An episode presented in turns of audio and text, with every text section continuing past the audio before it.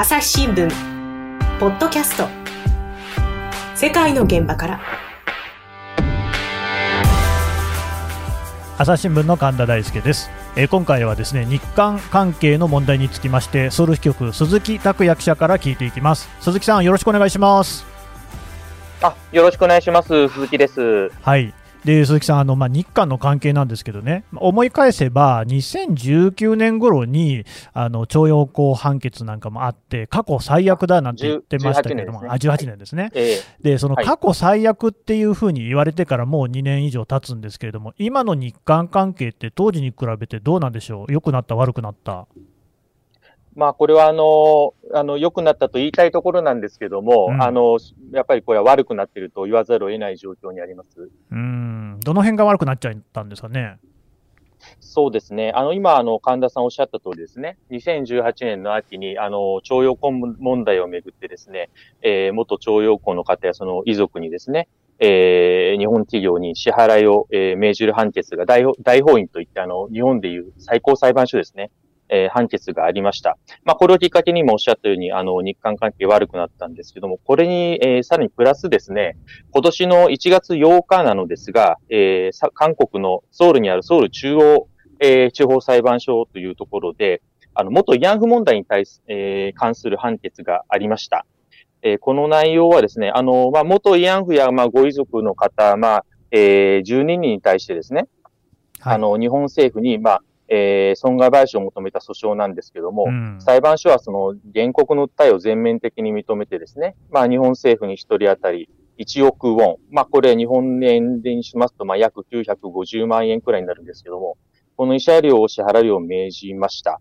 で、これはまああの、日本政府はですね、えー断じて受け入れることができない、えーという立場をまあすぐに、えー表明しまして、これ韓国政府側にですね、まあ極めて遺憾だと、えー抗議もしました。うんまあこれ以降ですね、日韓関係はより少しあまあ、よりですね、関係が悪化して、まあ、あの、深刻な事態になってしまっていると言わざるを得ない状況だと思います。うーんあのまあ、そもそも徴用工の問題にしろ、こういったまあ慰安婦の問題にしろ、ですね、まあ、日本政府の立場としては、もう一貫してその解決済みだよということでしたよね。そうですね。うんはい。これ、日本政府が解決済みだって言ってるのは、どこに根拠があるんですか？はい。これはですね、まずあの、ちょっと古い話になるんですけども、ええ1965年にですね、あの、日韓請求権協定というものを、えー日本政府と韓国政府は結んでます。うんうんこれは何かと言いますと、あの、戦後ですね、まあ、日本政府は、あの、かつて植民地統治をしていた韓国とも国交を正常化させるんですけども、これが65年に日韓基本条約と結んで、えー国交を正常化させました。うんこの時に付随して、この日韓請求権協定っていうのを結んだんですね。はいで、この内容というのはですね、あの、日本が、えー無償3億ドル、有償2億ドル、まあ、なので、計5億ドルの経済協力資金を払うと、えーこういう、払うって、払うことによってですね、まあ、韓国は日本に対する、まあ、かつてのその植民地投資家で、えー受けた、あの、まあ、損害等ですね、そういったものに対する請求権を一切放棄すると、うんえーいうことが定められています。はいえーですので、日本政府としてはもうすべてこういった過去の問題に関しては、えー請求権の問題に対しては解決済みであるという立場を、えー取っています。これが一つ大きな、あの、日本政府が主張する根拠になっています。なるほど。で、まあ、振り返ると、あすみません、まずその元徴用工の徴用工っていうのはどんな人たちなのか、ちょっと教えてもらってもいいですか？あ、これはですね、あのー徴用工というのはですね、この、まあ、あの、植民地統治時代に、まあ、あの、日本が、えー第二次世界大戦でですね、あのー戦争する、戦争してる間にですね、まあ、あの、まあ、旧、その当時の朝鮮半島出身者の方を、えー日本にですね、まあ、あのー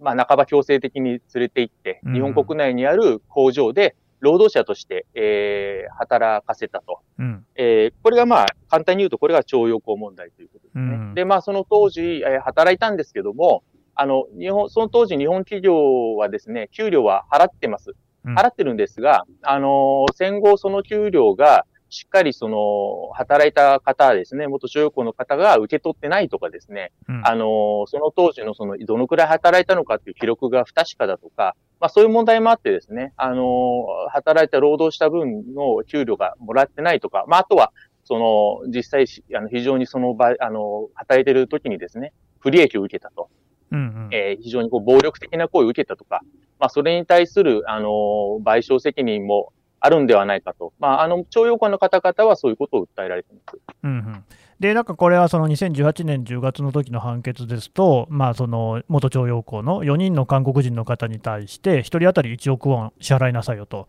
いう命令が出ましたと、でただからこれに対してまあ日本側としては、いや、これは解決済みなはずだっていうことで、えーまあ問題視、で今回のことは、ただ徴用工の話とはまた違って、もっと慰安婦なこわけですよね。そうですね。うんうん、ただ、まあ、またこれ、そういうふうな判決があ出たっていうことなんですね。はい、そうですね。しかも今回はその、徴用工問題の場合は、その、徴用工だった方々は、日本企業に、まあ、雇われて働いた形なので、あの、日本企業を相手取って訴訟を起こしたわけですね。うんうんただ今回、慰安婦問題に関しては、あの、元慰安婦の方々々の、あの、立場としては、これは非常に、あの、本人の意思に反して、まあ、強制的に当時ですね、連れてかれて、うんえー、慰安所で、あの、働かされたと、えー、ということなので、要はその、日本政府に対して、えー、賠償を求めてるんですね。うんその辺の違いがあります。なるほど。今回のはい判決はでも、ソウル中央地裁の判決ってことですよね。そうですね。だから一審ですよね。そうなんです。うん、このその後のっていうのはどういう動きになってるんですか？そうですよね。今、あの、神田さん疑問に、あの、お持ちになられた通りですね、普通でしたら日本政府、この判決に不服ですから、控訴するはずですよね。うんですが、その控訴をしなかったわけです。うんうんこれなぜしなかったかというと、日本政府はもうそもそもこの裁判自体が、えー無効であると、あの、認めてないんですね。で、あの、参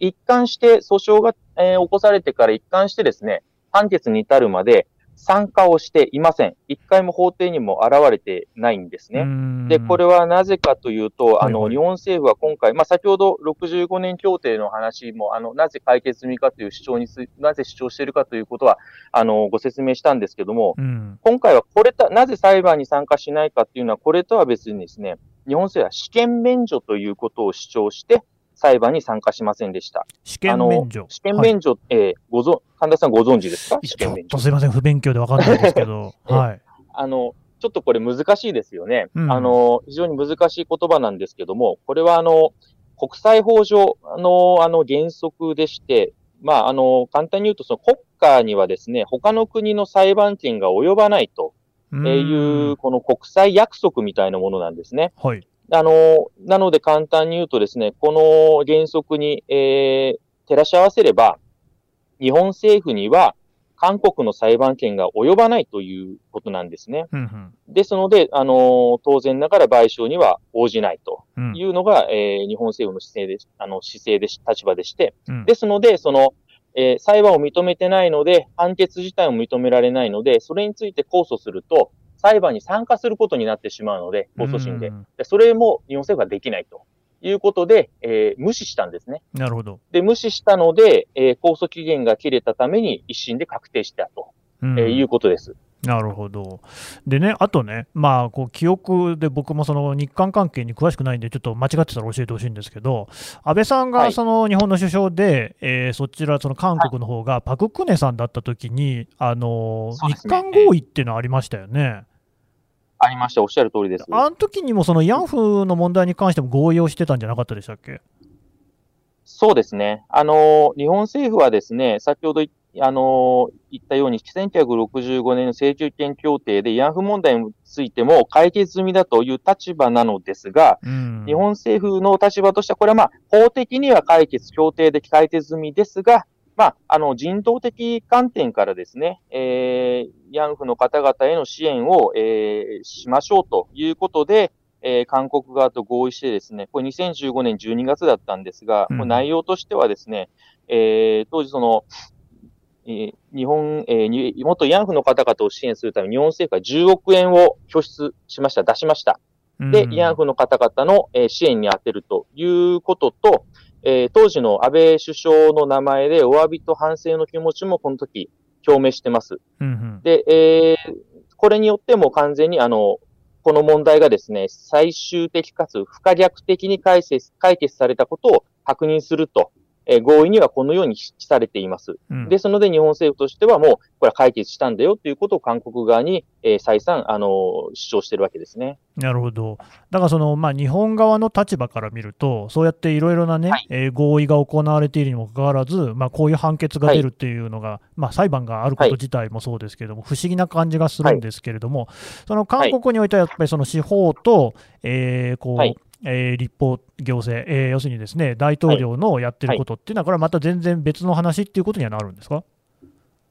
これですね、あの、韓国も当然ですね、民主主義国家で三権分立です。うん。うん、で、三権分立なのですが、あのこれはまあ、あの、なかなか説明が難しいんですけど、うん、あの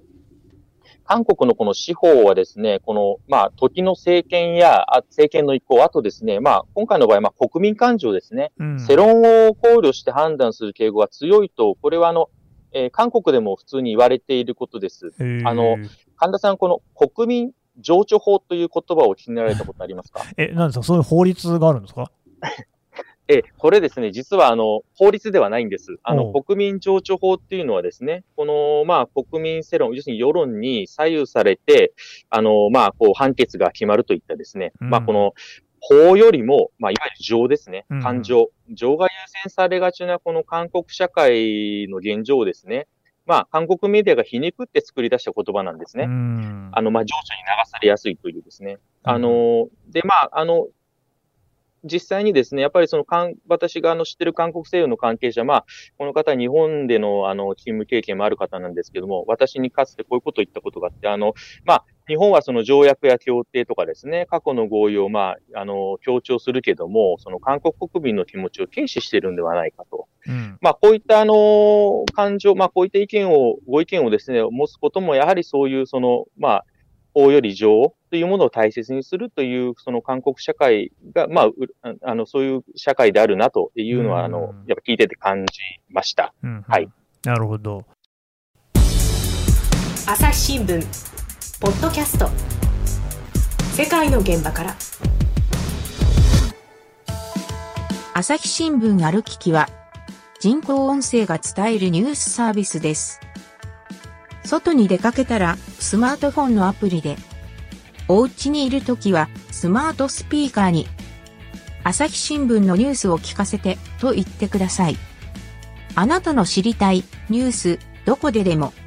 朝日新聞歩きき、たった5分で今日のニュースをまとめ聞き。ああのこう例えばですね、韓国政府なんですけれども、今回のこの判決をどういうふうに見ていて、どう対応しようとしてるんですかね？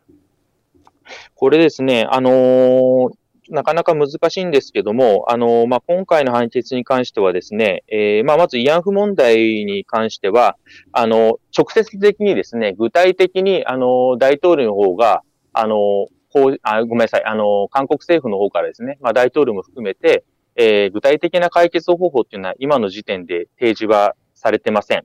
うん、で、あの、でですね、あの、まあ、一つ、あの、この原告側がですね、あの、日本政府は、あの、賠償に応じない姿勢ですので、えー、じゃあどうしようかといったときに、この韓国内にある日本政府の資産ですね。はい。これを差し押さえようと、えー、うん、いうことも一つ考えてると言われてます。で、これはあの、どういうことかというと、韓国内にある日本の資産というのは、例えば大使館とかですね、工業者とか、まあこういったものですね。うんうん、ただ現実的にはですね、あの、在外交換、その外国、その国にある外国の交換には、えー、立ち入っては、立ち入ってですね、あの、強制的に何か物を取っていけない、要するに不可侵というものを定めている、ウィーン条約っていう、まあ、国際約束ですね、があって、そのウィーン条約に韓国も批准をしているので、あの、まあ、韓国政府関係者の方に、まあ、聞いてもですね、現実的にはこれは、あの、ありえないと。日本政府の資産が差し押さえられることはありえないと言っています。ですので、あの、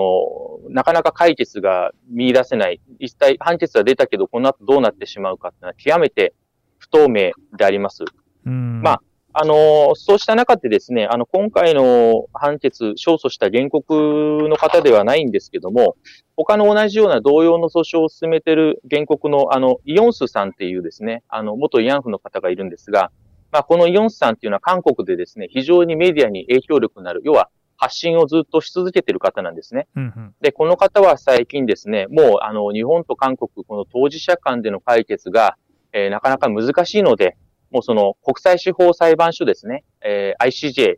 国際司法裁判所に提訴して、もうその第三者の観点から、えー、結論を出してもらおうと、えー、いうことをですね、韓国政府に、えー、要請をしています。うんまあ、そういう状況です。なるほど、だからそのまあ判決では、その日本政府に対して1人当たり1億ウォンの慰謝料を支払いなさいということなんだけど、はい、現実的にそれが日本政府から支払われるっていうことは、まあ、どうもおそらくなさそうだし、その代わりに支払いを、はい、その差し押さえをするっていうことも現実的には不可能だから、もうそういう動きに移らざるを得ないのかなっていう、そういう状況で、原告側もそういうふうに考えてるってことですか？そうですね。うん。あと一方、そのあ、ごめんなさい。あの、原告、はいはい、原告側は考えてないです。ごめんなさい。あの、今回の原告からは特段にまだ、え、あの、原告ではないんですけど、もっとあの、まだ、あの、いらっしゃる慰安婦の中、元慰安婦の方で、イオンさんという方が、そうに、まあ、個人的に提案されてるということですね。まあ、今回の原告の方ではないです。はい。原告の皆さんも、まあ、元慰安婦とか遺族の方々なんだけれども、そうです。まだはっきりとした態度の表明はされていないということですかね。あそうです。おっしゃる通りです。はい。えー、わかりました。で、あとですね、その、報道を見てたら確か、はい、あの、ムン・ジェイン大統領も、なんか判決後に会見で、はい、あの、困惑しているっていうようなことをなんかおっしゃったようですね。そうですね。はい。うん、あのー、これですね、なので、あの、実は韓国政府、あの、韓国政府もですね、あの、今回の慰安婦問題に関しては、このような原告が勝訴する判決を、どうも予想してなかったようです。あの、複数の政府関係者の方から聞いててもですね、非常に驚きを持って受け止められています。というのは、やっぱそれだけですね、あの、この、先ほど、あの、ご説明しましたが、日本政府が主張する試験免除ですね。まあ、あの、これは非常に、あの、強いので、試験免除を裁判所が覆してまで、原告勝訴の判決を、あの、出すということまでは、えー、予想してなかったようです。ですので、その、えー、今年ですね、新年1月の記者会見で、あの、ムンジェイン大統領もですね、まあ、これ思わず本音が出たのか、あの、困惑していると、えー、いうことは述べています。うんで、まあ、そのさっきね、鈴木さんの解説だと、まあ、そういう判決の背景に国民情緒法と言われるような法よりも情が優先される、はい、感情の方をね、はい、司法というのも汲み取るんだって話ありましたけれども、はい、どうですか、なんか他にもそういうその今回の判決が出る背景になっての事情ってありますかね？はい、そうですね。あの、日本政、これはあの、慰安婦問題もそうですし、徴用工問題もそうなんですけども、まあ、いわゆるこう、日本政府が先ほど、あの、私の方から説明しました、日本政府のが主張する、この、いわゆる65年協定ですね。うんうん、請求権協定で解決済みだと言っている、この65年協定に対してですね、韓国では非常にこれ否定的に見られてるんですね。否定的。ここが一つ、えー、大きな問題だと思います、うん。これは何かと言いますと、これちょっとまた歴史の勉強になってしまうんですが、はいはい、この協定が結ばれた65年当時はですね、あの、韓国はまだ民主化してなかったんですね。うん、当時、軍事独裁政権でした。うんうん、で、当時大統領だったのがですね、あの、パクチョンヒさんという方で、あの、パクネ前大統領のお父さんですね。このパクチョンヒさんがあの政権を握っていて、まあ、この民主化を求めるデモに対してはですね、まあ、戒厳令まで敷いて、軍も動員してですね、非常に厳しい弾圧をしていたんです。で、まあまあ、いわゆるそういう独裁体制を引いてました。で、そうするとですね、あの、で、当時、じゃあ、経済がどうだったかというとですね、もう今でこそ韓国はですね、あの、本当に先進国に並ぶような、あの、非常に経済発展を遂げた国になってますが、うんね、当時は実はですね、うん、G、農業国で GDP で比べたときに、まだ実はあの、北朝鮮を下回っていたんですね。あ、そうなんですか。そうなんですよ。非常に貧しい国でした。うん、で、まあ、その、それだったので、その、まあ、軍事独裁政権を知っているパクチョンヒ大統領はですね、この、早くこの、今の政権のを正当化するためにもですね、またその国民の不満を抑えるためにも、やっぱり経済発展が必要だと考えたわけですね。うん、で、それを何をしたかっていうと、経済発展にはまずまとまったお金が必要ですよね。なるほど。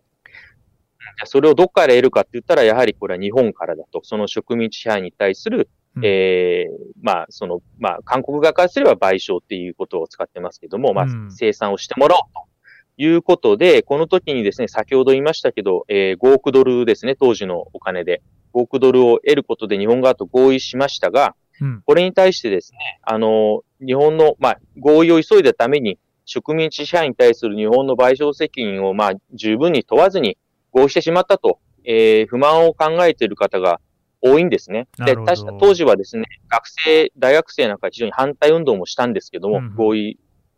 べきではないと。まあ、これも当時、軍を動員してですね、デモを弾圧もしてます。で、実際にこれ今、じゃ今若い人たちも含めてどう思ってるかということなんですが、これあの、学校現場でもですね、あの、この65年協定を、まあ、今説明した通り非常に、えー、否定的に教えてます。うんうん、例えば、その、ある高校の教科書にはですね、えー、まあ、対日外交に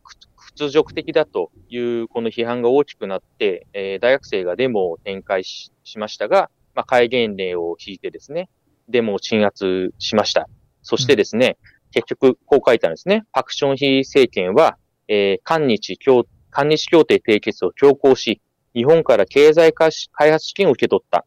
で、この後重要なんですけど、こう書いてあるんです。しかし日本は今日までも、日本軍慰安婦、徴用被害者などの問題について、公式的に、公式的に謝罪と賠償を行っていない。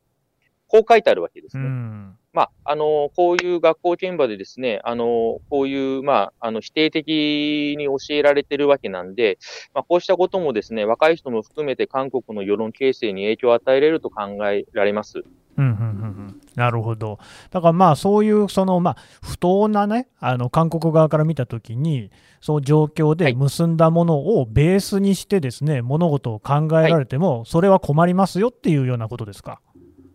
そうですね、世論の中にはやはりですね、そういった意見はあの根強くあると思います。なるほど、ちょっとね、お話はね、はい、まだ続きますけれども、一旦ここで引き取らせていただきます。はい、鈴木さん、どうもありがとうございました。はい、あありがとうございます。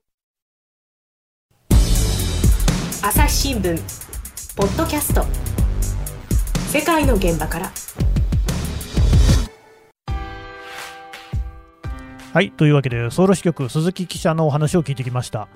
あのこれ、僕なんかから見ると、ですね韓国側ってこの日韓関係の問題に関して、もうあの韓国側がちゃぶ台返しを繰り返しているように見えるんですよね。いやその徴用工の判決もそうだったし、まあ、今回の慰安婦の話もそうなんですけれども、いやいやいやと、こちらはさまざまな、ね、協定を通じて、えー、韓国側と和解しているはずなのに、なんでまたそうやってね、あのことをこう蒸し返したり、荒立てたりしてくるのかっていうような、気持ちがあったんですけれども、まあ、確かに鈴木さんの話聞いてるとね、土台になっているところで韓国の人たちが納得してないっていうところがあるんだから、その上でいろんなこう和解協定みたいなのが成り立ったところで、まあ、根っこのところ違いますよねと、その部分何にも解決してないですよねっていうことになるわけですよね。まあそういう理屈は理解できますよね。なんかなんでしょうね、その辺がしかし日本側の我々にこうあまり伝わっていないというか理解できていない感じがしないですか？いや、まあ、もちろんあの勉強されてる方はご存知なんだと思いますけれども、率直に言ってこう、こんなに近い国なのに、そんな理解でいいのかなっていうのが今の私の感想です。もうちょっとこうね、お互いにちゃんとこう知って歩み寄るっていうところが必要なんじゃないかなっていう、まあ、当たり前のことなんですけれども、改めて感じました。朝日新聞ポッドキャスト、朝日新聞の神田大輔がお送りしました。それではまたお会いしましょう。この番組へのご意見ご感想をメールで募集しています。podcast at 朝日 .com podcast アットマーク朝日 .com までメールでお寄せください。ツイッターでも番組情報を随時紹介しています。アットマーク朝日ポッドキャスト。朝日新聞ポッドキャストで検索してみてください。